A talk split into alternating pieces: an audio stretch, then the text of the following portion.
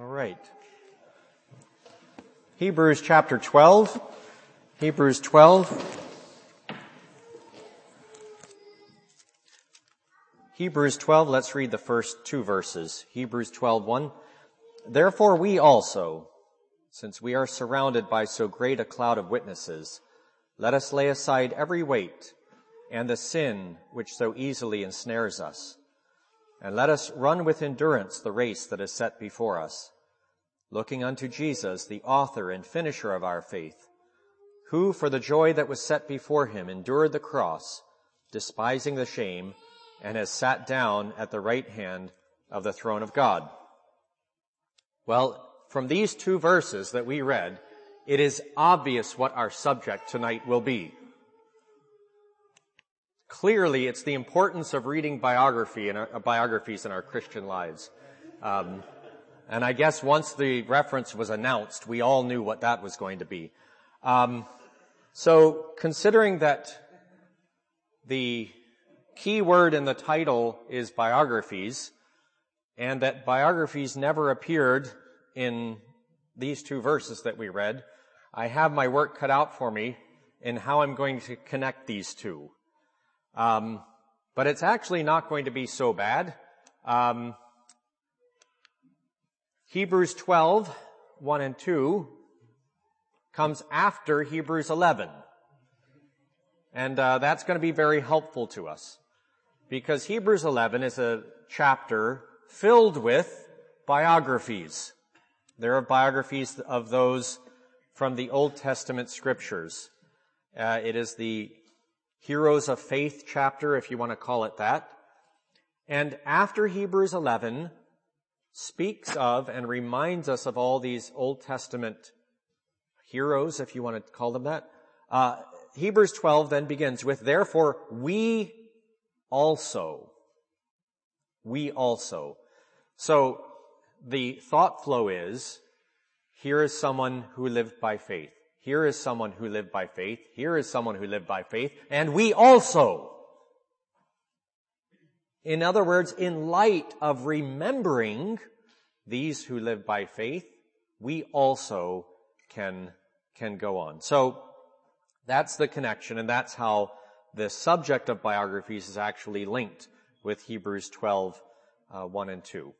Um, Hebrews 11 uh, really is a proper connection to this idea in Hebrews 12. Therefore, we also. Um, the people who have gone on before, it's wonderful to read about them. It helps us get motivated. It helps us stay motivated.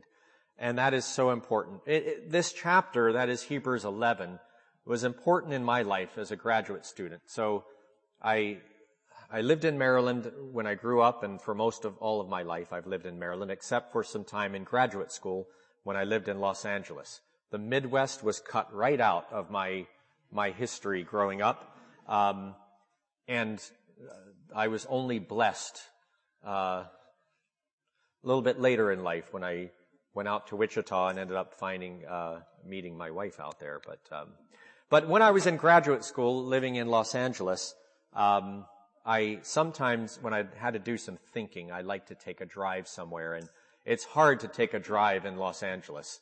Um, but you, there are places you can go. One is called the Angeles Crest Highway, and kind of get away from it all. And uh, I did that and found a place to park. And um, that's not me, by the way, by the car there. Um, but similar idea.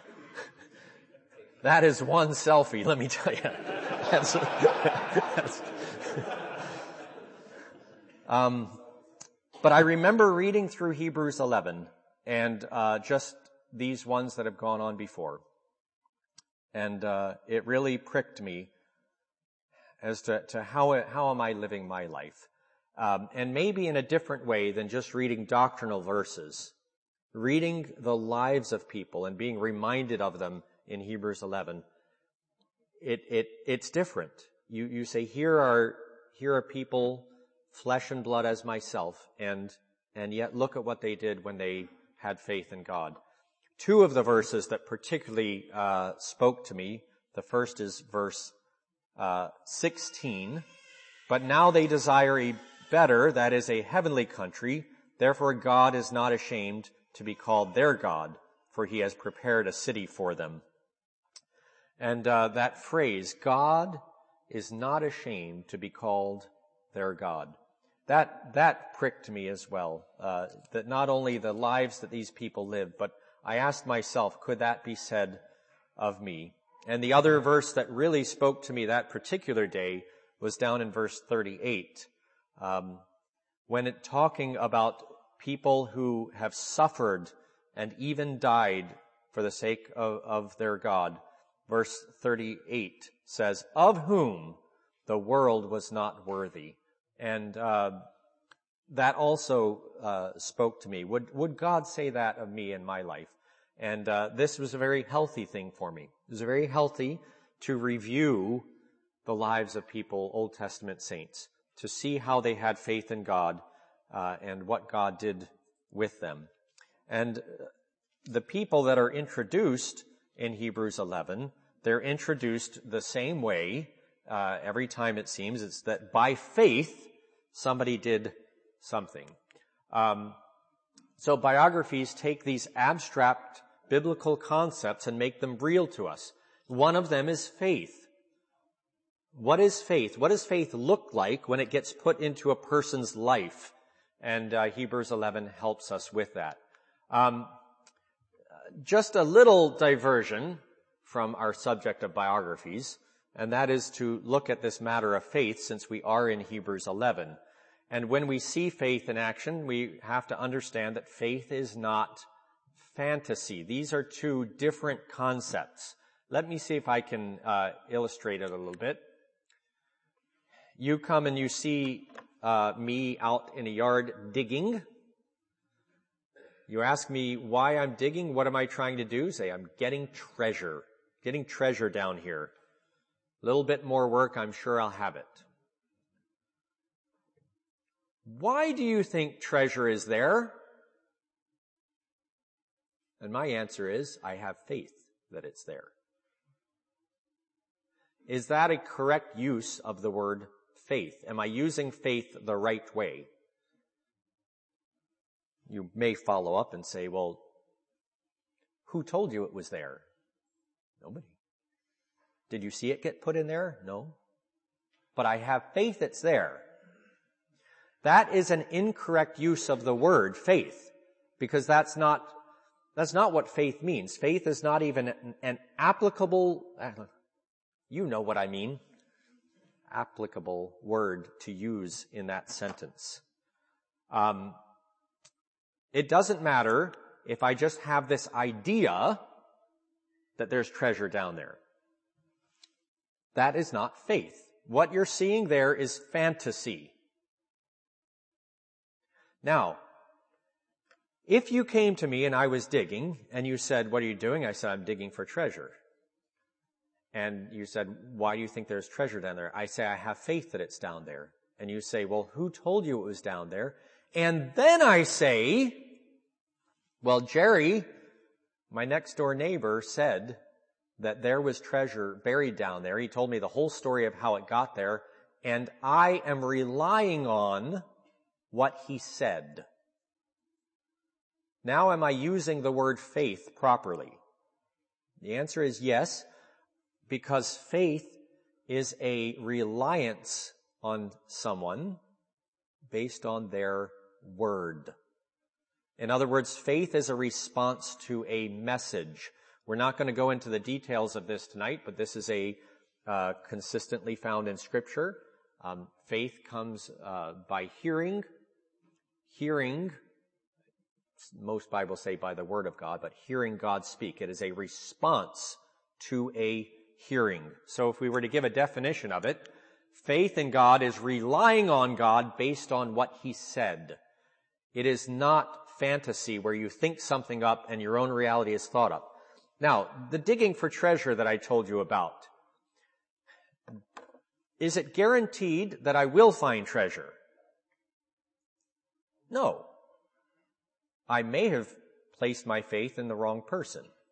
Maybe this guy was lying to me or maybe he didn't know. But the word faith is being used properly.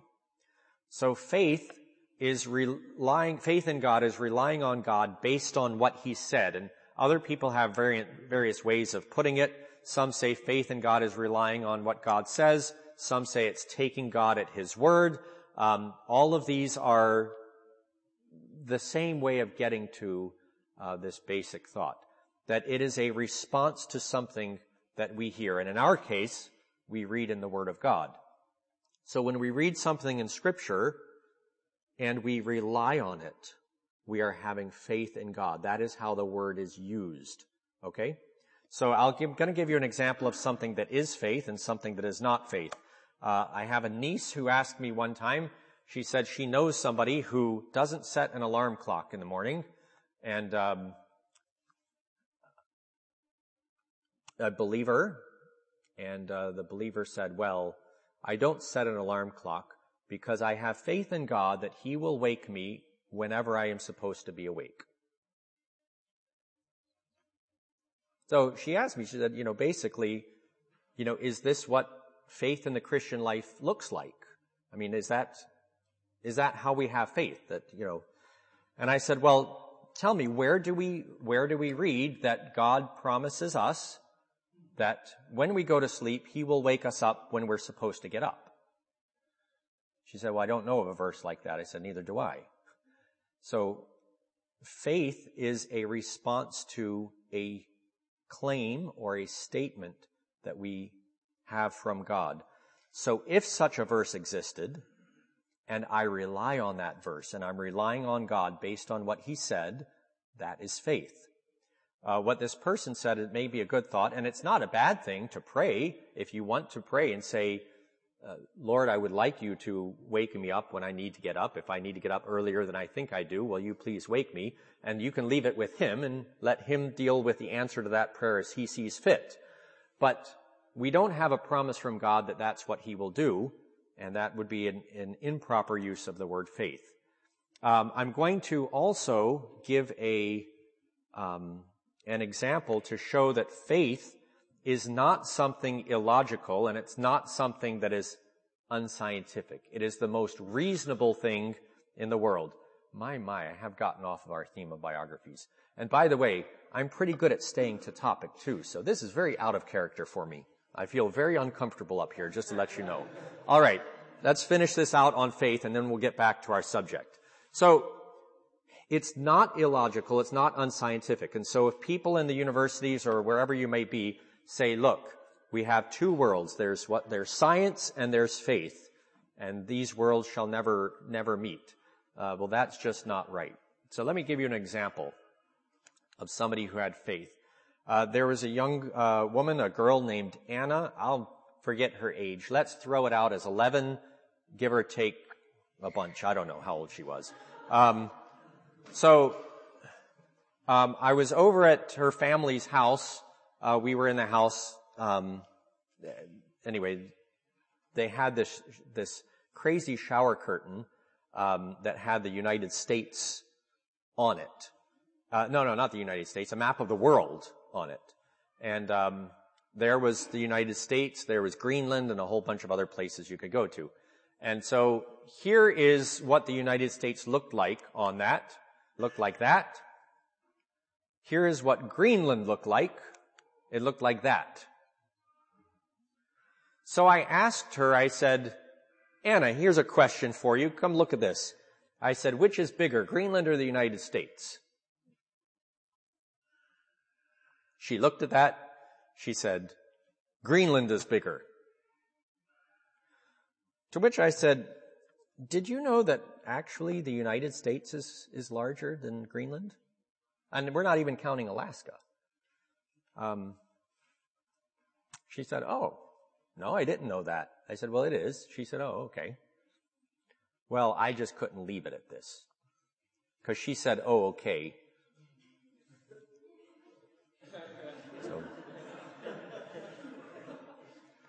So, uh, I don't know where, anyway, we were, various people were all places in the house anyway, so we were, I, maybe in the living room or something. Anyway, whatever. So I said, I have a question for you, and I said, you can tell me the truth. I said, really, deep down inside, which do you think is bigger, Greenland or the United States? She said the United States. I said, why do you think the United States is bigger? She said, you told me it was. Now, I have a very serious question for you. I really want you to think about this. Was Anna being logical or not logical? I think it was true. I think that, I think if she had a test the next day, and this test would, would determine her grade for the whole year, for the rest of her life, this grade is going to, this exam is going to determine her grade for that year and every year to come for the rest of her life. One question on the exam. Which is bigger, Greenland or the United States? And I had told her the United States is bigger, but she had that, that she looked at. I don't know, I think she would have, she seemed to be sincere. So I think she would have checked off the United States. If she did that, would that be exercising faith? Yes, it is relying on me based on what I said. I gave a message, she received the message, and she relied on, on me based on what I had said. So that would be exercising faith. But now the question on the screen is, is this logical or is faith just a blind leap at whatever you want to go to?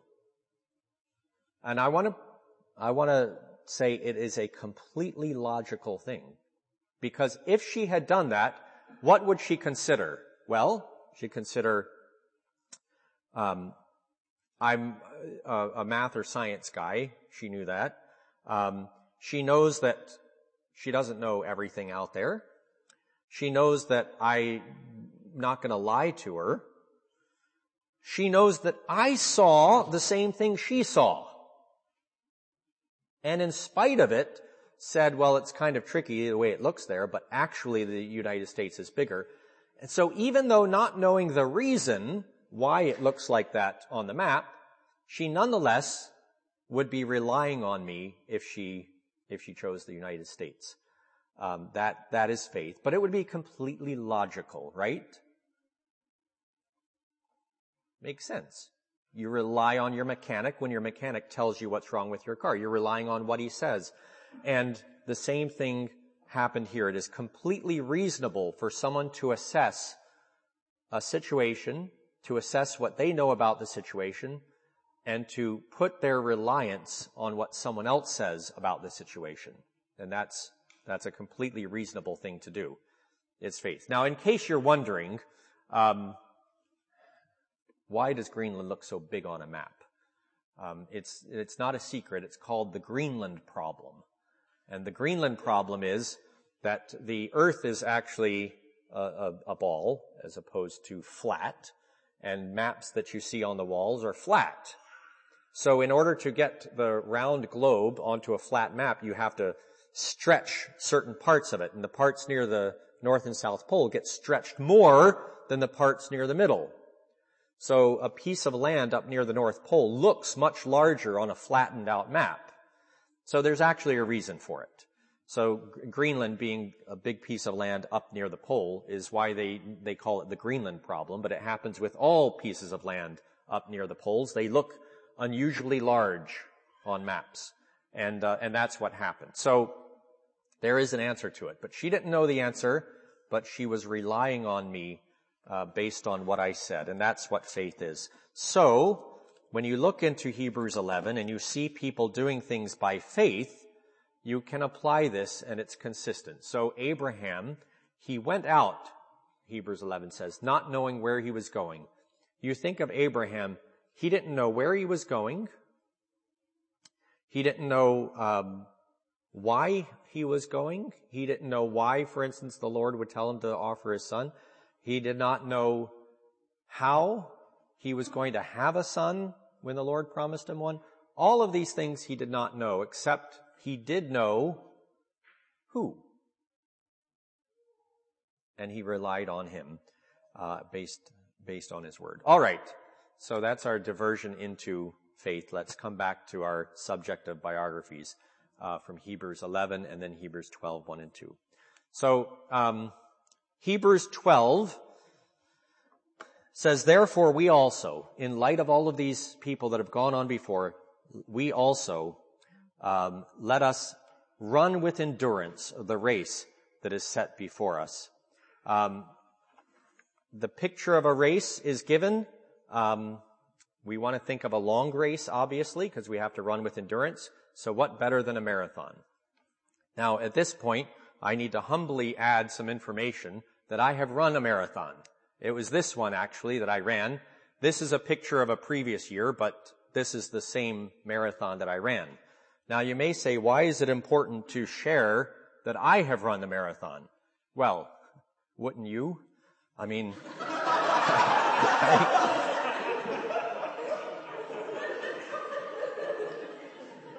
I get it in anywhere I can. I, you should see me at a restaurant, you know. Do you offer discounts to people who've run a marathon? No. Oh, just asking. I just, um, no, actually there is a reason for it. Because, um, I ran in, in December of a year, ten and a half years ago, um, and February of that year, so some 10 months before, um, I couldn't run down the street. And um, I ended up running just to get into a little bit of shape. Um, I wasn't thinking of running a marathon. Um, I didn't win, um, but I, I made my target time. But that's not saying much because you just make your target time whatever you want. And then when you make it, then you tell people you made your target time. Now, the ability to run a marathon is actually not so much ability as it is uh, training. They say that if you can make it to the starting line, you'll make it to the finish line. But what does that mean? It means if you have done the proper training to get to the starting line, that you, then you're done. You'll make it to the finish line. Now, they say training for and running a marathon is 90% mental. The other half is physical. Okay. So, um, but the first part actually is true. Of all the people who decide in their mind that they want to run a marathon, there's only a small portion of them that actually do. And I want to ask you, what limited them? Do you think it was the mental that they just stopped doing the training or do you think it was the physical? And the answer is it's usually the mental. Okay? It, it, the, the whole point is not to quit, quit the training program. Now, how do you not quit the training program? How did I do it? Uh, how did I get motivated enough or stay motivated through the many months of hard training needed needed to run the marathon? And um, the answer is I found this book which had a title that I just could not resist. The title is The Non-Runner's Marathon Trainer. I thought this is wonderful. This is the book for me. Um, and it was written by three people from Iowa. Yeah, thank you. All right. Um, they're at, they were, I think, at the is the University of Iowa in Ames, or my uh, way way off? No, I did it wrong. Which is in what school is in Ames? Iowa State is in Ames. Okay, where's uh, University of Iowa? Iowa City. I'm sorry. All right, I know which one is in Dubuque. I'm I'm good with that one. All right. So then I they were at one of the two schools that we were talking about. Um, and uh, they they taught a course there called the marathon course, and they've done it many years. It's a fall course, and basically you get an A in the course if you run the marathon at the end of the course.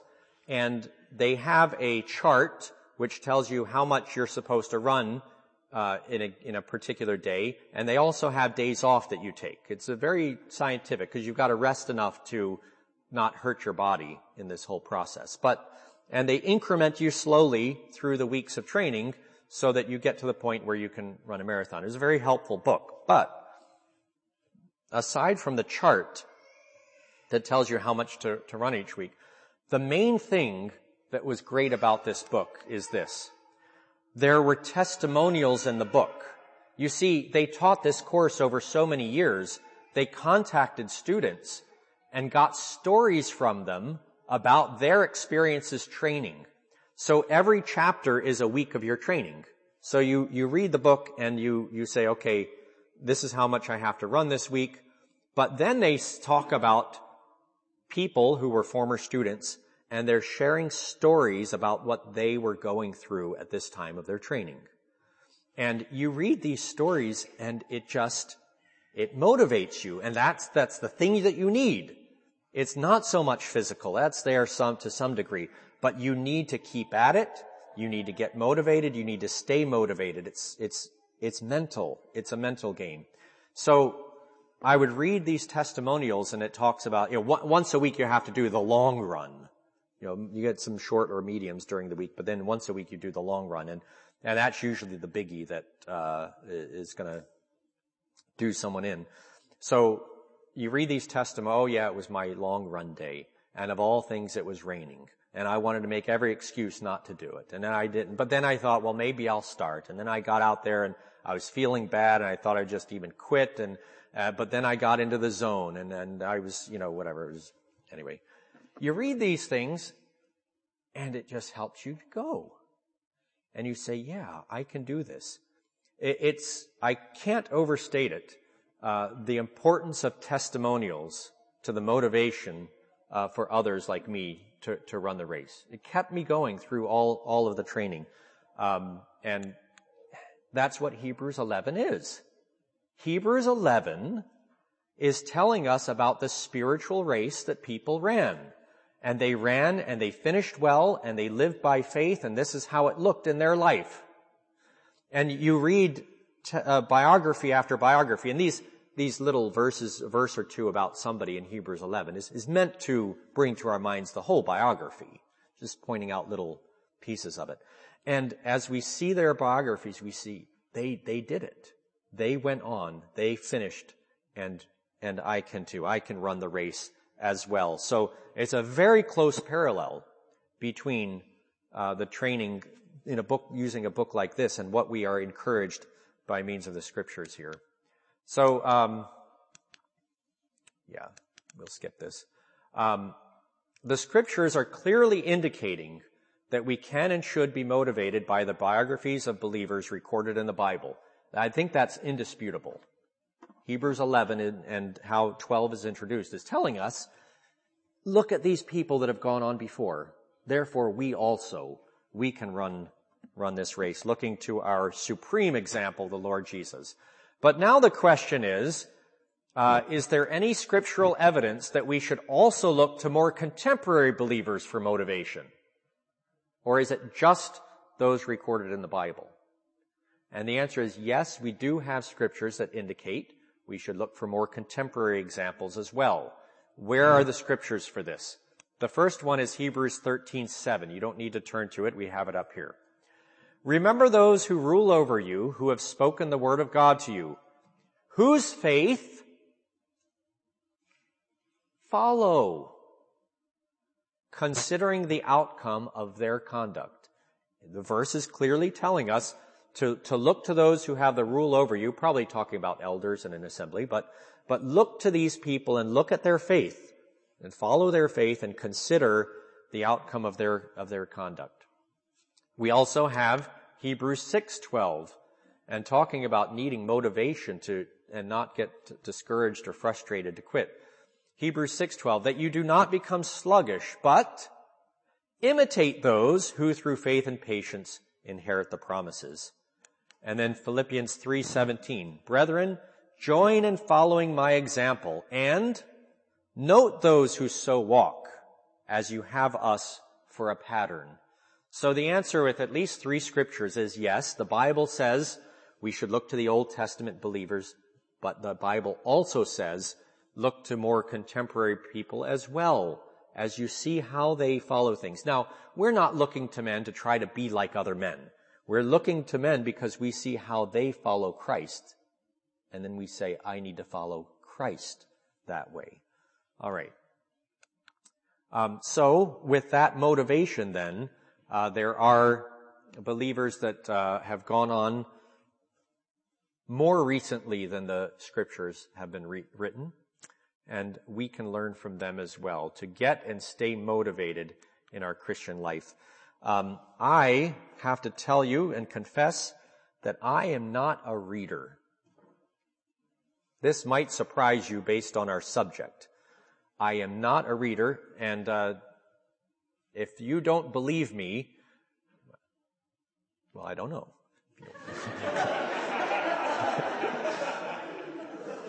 anyway, I'm not. Um, maybe this will convince you. So, a dear believer gave me this book to read, and uh, I really, really like the guy. Uh, I've got to tell you a story before this. A believer that wasn't quite as easy to like um, gave me a, bo- a, biography one time, and this, if somebody does this to me, uh, they they might as well have just put a burden on me that it's just so terrible. So, you know, what do you do? You know, you you got to be nice. You're believers, and so you. I had the book, kind of looked at it on the desk for a while, wondering what to do with it, and thought, well, maybe I'll give it a try. But but I went to him and I said, look, I said, I have to be honest with you. I think I'm good for about one book a year. I said, if knowing that about me, if you could only give me one book to read, would this be it or would it be a different book? Because I want the other book if it's another book.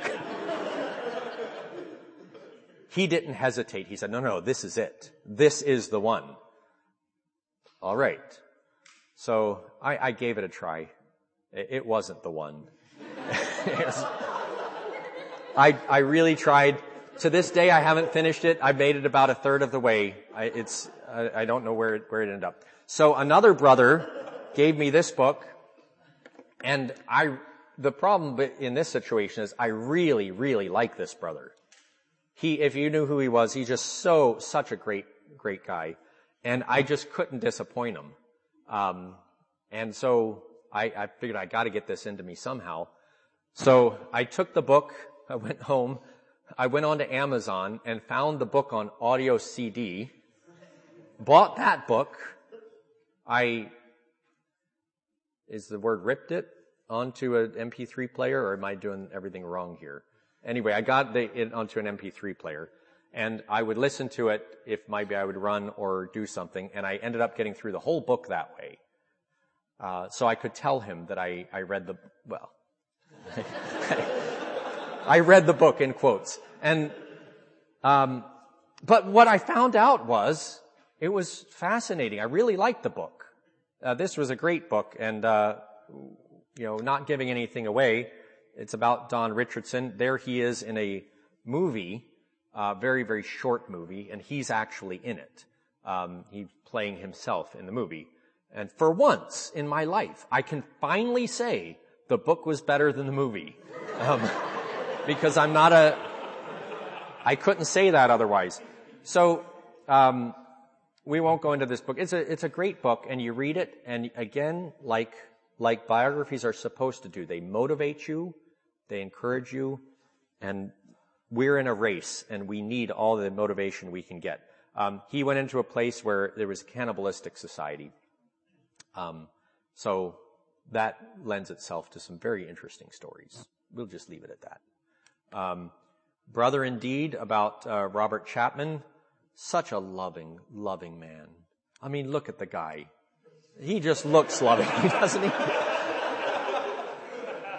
I can't, I can't connect the way he looks with his character in the book, but he actually really is the, the dearest guy. This is a book that I, as a non-reader, would force myself to only read one chapter at a time because I, I, and I wanted to read more. But the problem is, if I read more, I would end the book too soon. I wanted the book to last longer. And that's, that's a rarity. Um, it used to be pricey to find used, sorry, that's used price. Um, but I think it's reprinted at Gospel Folio Press. There's Fox's Book of Martyrs. Um, it sounds awful at 440 pages, but you, you, they're individual stories, so each story is not very long. Sorry. Now, here's a book about a guy named Adoniram Judson. Um, I have two biographies up here about Adoniram Judson. Um, one of them is, according to Amazon, 530 pages. Uh, I own this book. I also own this book to the right. Age range 10 to 14 years, grade level 5 to 9, paperback 230 pages. I have read one of these.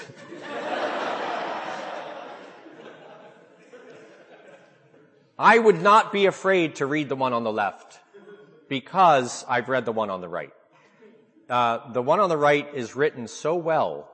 Um, this it's a husband and wife team. They write these biographies for the youngsters, and um, I was given the book on the left. I didn't read it. I did read the one on the right, and it's gotten me to the point where I would read the one on the left. And the one on the left is 530 pages in smaller print than the one on the right. So even though it looks like less than half the length, it's even shorter. I mean, it's even a bigger difference. What do you think of my strategy in reading the one on the right? Just think about that for a moment. I like the strategy, but I'm in good company. I'd like to tell you somebody else who likes this strategy. Raise your hand if you know who this guy is. Oh no. My whole illustration is, I wanted to be current. He, this is the, this is the current reigning champion on Jeopardy. Do, do people know who he is now? This guy is tearing it up on Jeopardy. I don't even watch Jeopardy. Uh, not that I don't, I have kids. I just don't have time. I like the show. But he is tearing it up. He, the list of people that have won the most money in any individual day, he has the top spot and the next nine. In other words, the top 10 individual day winnings, if you saw who won the most in a day and who won the second most in any one day and the third most, he has 10 of the top 10 spots.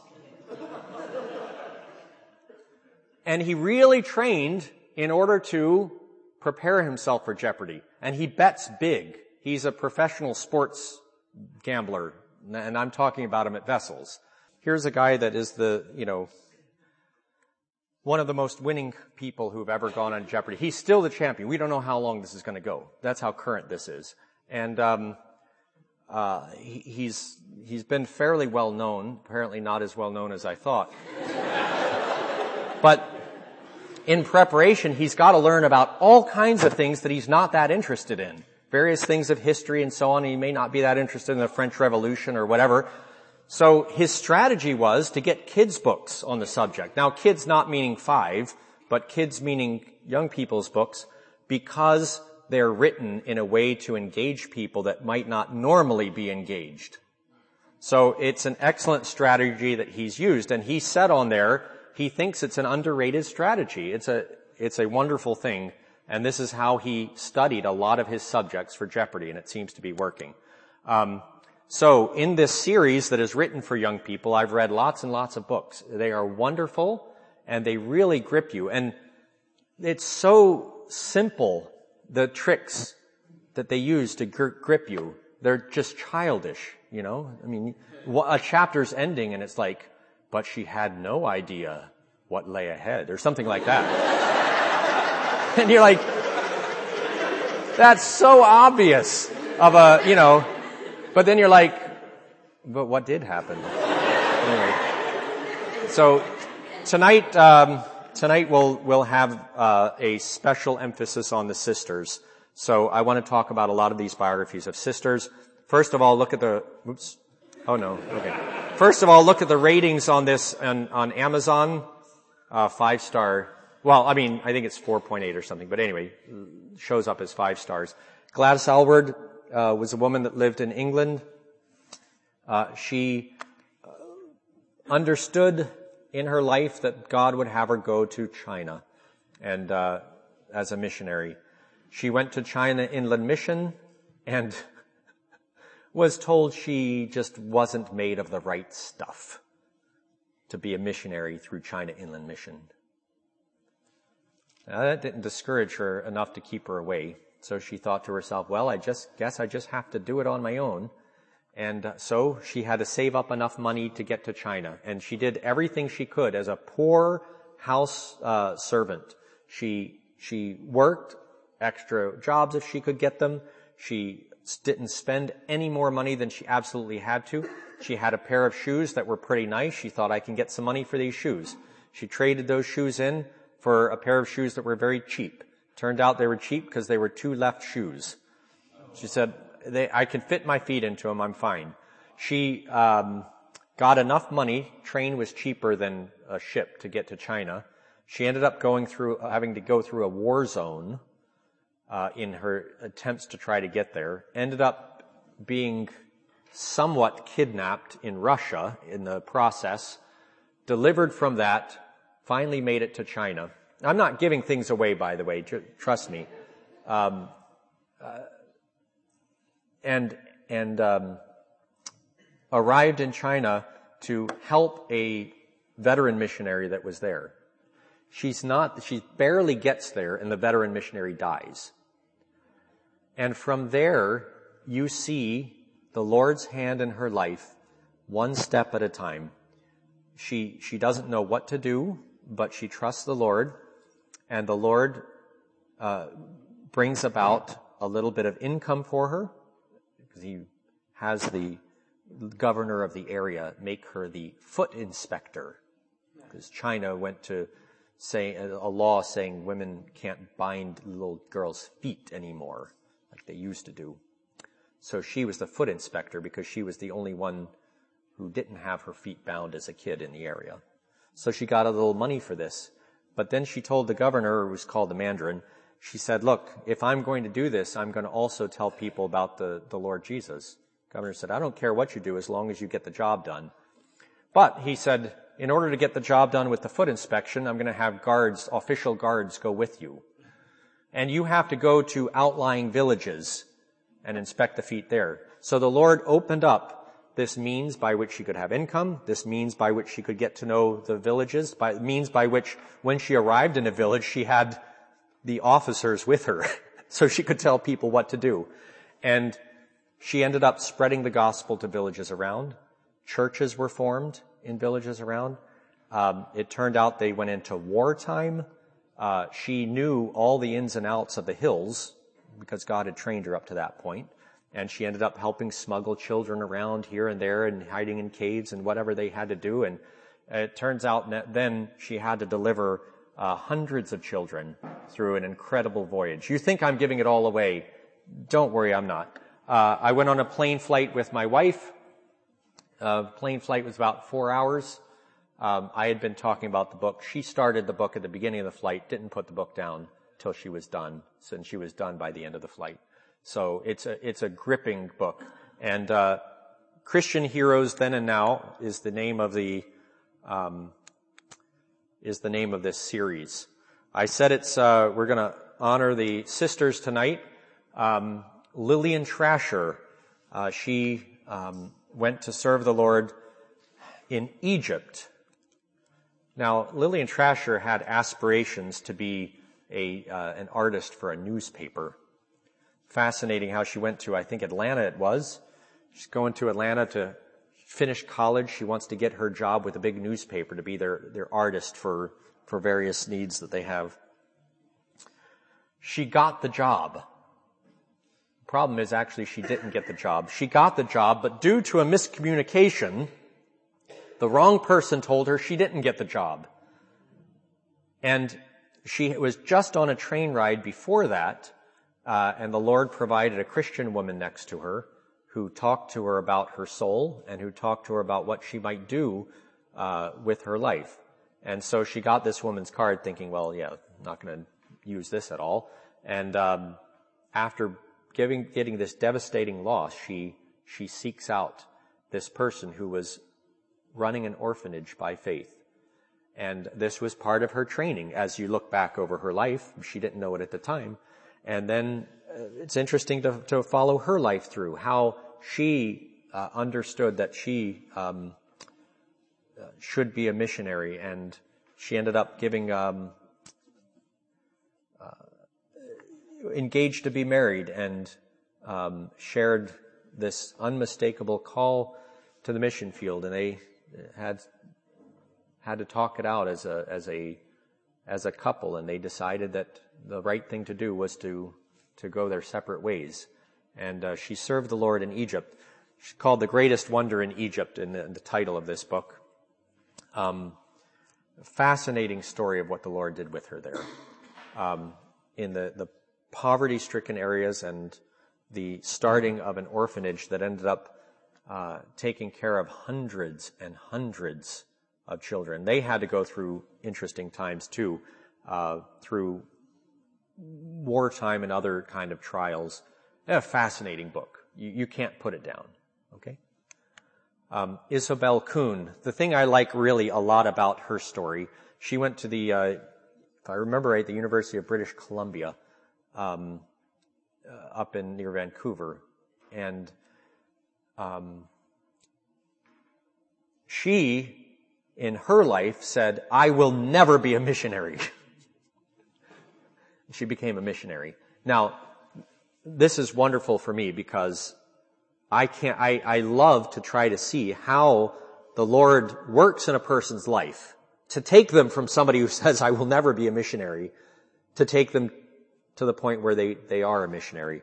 And it's just fascinating to watch what he did with, in the life of Isobel Kuhn, um, taking her to Asia as, as well. Lottie Moon uh, lived at the time of the Civil War, grew up on a huge plantation, a plantation that was adjacent to Monticello, which was Thomas Jefferson's plantation.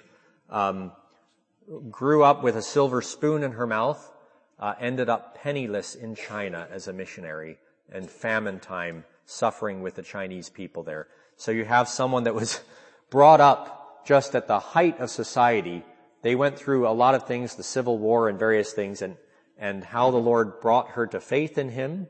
She was a cut up in college. She didn't have any care for the things of the Lord, but the Lord saved her and brought her to the point where she served the Lord with the, among the poorest people in the world and was just at home, at home with them and how that happened. Um, Corrie ten Boom, she's quite well known in what she suffered through events in World War II. Um, I won't say uh, much more about her, aside from just identifying her, because I think we know her fairly well. Um, the ones that I don't have um, the um, book covers for, um, Ida Scudder. Ida Scudder, she, um, her father was a medical missionary in India. Here again, she didn't want to be a missionary and she came to the uh, back to North America, and uh, the last thing she wanted to do was be a missionary. Um, but she came to North America. She went back to uh, India, and the Lord brought her through an interesting night. And in this night, not giving anything away, don't worry. In this night, uh, three three people died some were pregnant, so their children died as well.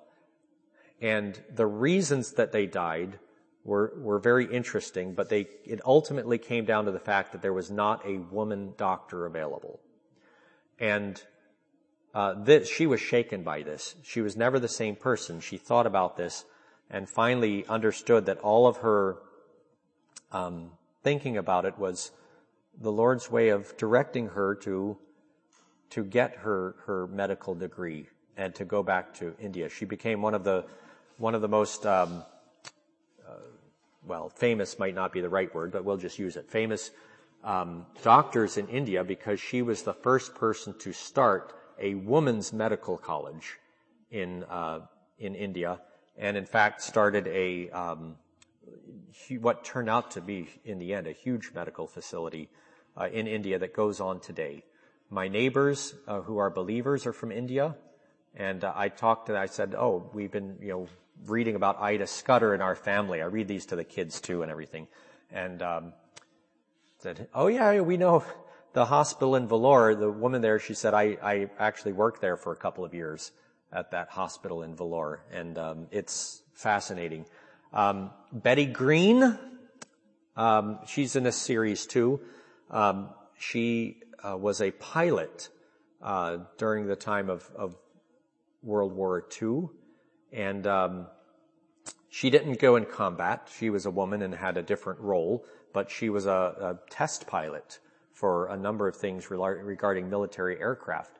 And uh, through her life, she wanted to serve the Lord, and she loved flying. And it was an elderly woman who gave her some advice, said, is there a way that you can combine your desire to serve the Lord with your life and your love of flying? And she thought about it, and that was basically the birth of Missionary Aviation Fellowship. And uh, she was a pilot for Missionary Aviation Fellowship and one of the one of the founders for it. And uh, then there's Rachel Saint. That uh, again, we've I've read all of these on my own, and I read them to my children um, at nights. They they just love love hearing about them. Um, Rachel Saint, uh, she is the uh, one that that finally broke through to talk to the uh, what who were then called the Auca Indians, but the Waorani uh, of Ecuador, uh, those that had martyred those five missionaries that had earlier tried to make contact with him. One of them being Rachel Saint's brother, Nate Saint.